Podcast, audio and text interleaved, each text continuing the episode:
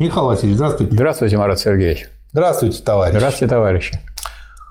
Помогите найти проект Советской Конституции, составленный Михаилом Васильевичем Поповым и его товарищами. Элементарно. Берете э, и набираете в интернете э, название книги Казенов, А.С. Казенов, М.В. Попов. Советы как форма государственной власти.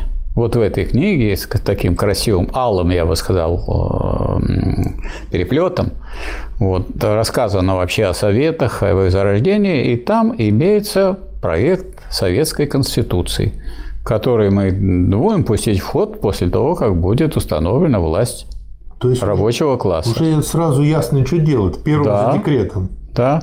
Еще там есть интересное. Там есть, э, я в свое время в Думе получил запись, такой диск получил, запись того, что подготовили думцы как, как э, к летию парламента. И оказалось, что там есть есть эм, инструкция по проведению выборов 27 года. И в этой инструкции показано, как организовывались выборы. Не вообще теоретически, а как организовывались практически. А, и там есть из... Во-первых, это интересно, а во-вторых, там есть и некий минус.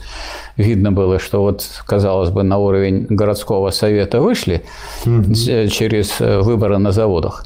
А с этого уровня уже депутатов больше не будет, а будут просто делегаты на съезд советов. Угу. И там они изберут Всероссийский центральный или Всесоюзный центральный исполнительный комитет. Так вот, оказалось, что в порядке исключения было на этом уровне могли вот члены городского совета направить кого-нибудь не из числа депутатов, а откуда-то сбоку.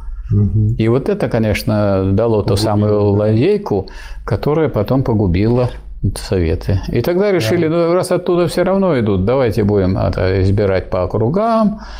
А по округам, значит, это все висело на партии. Кого партия предложит, того будем избирать. А надо, чтобы рабочий класс контролировал и мог отозвать любой момент.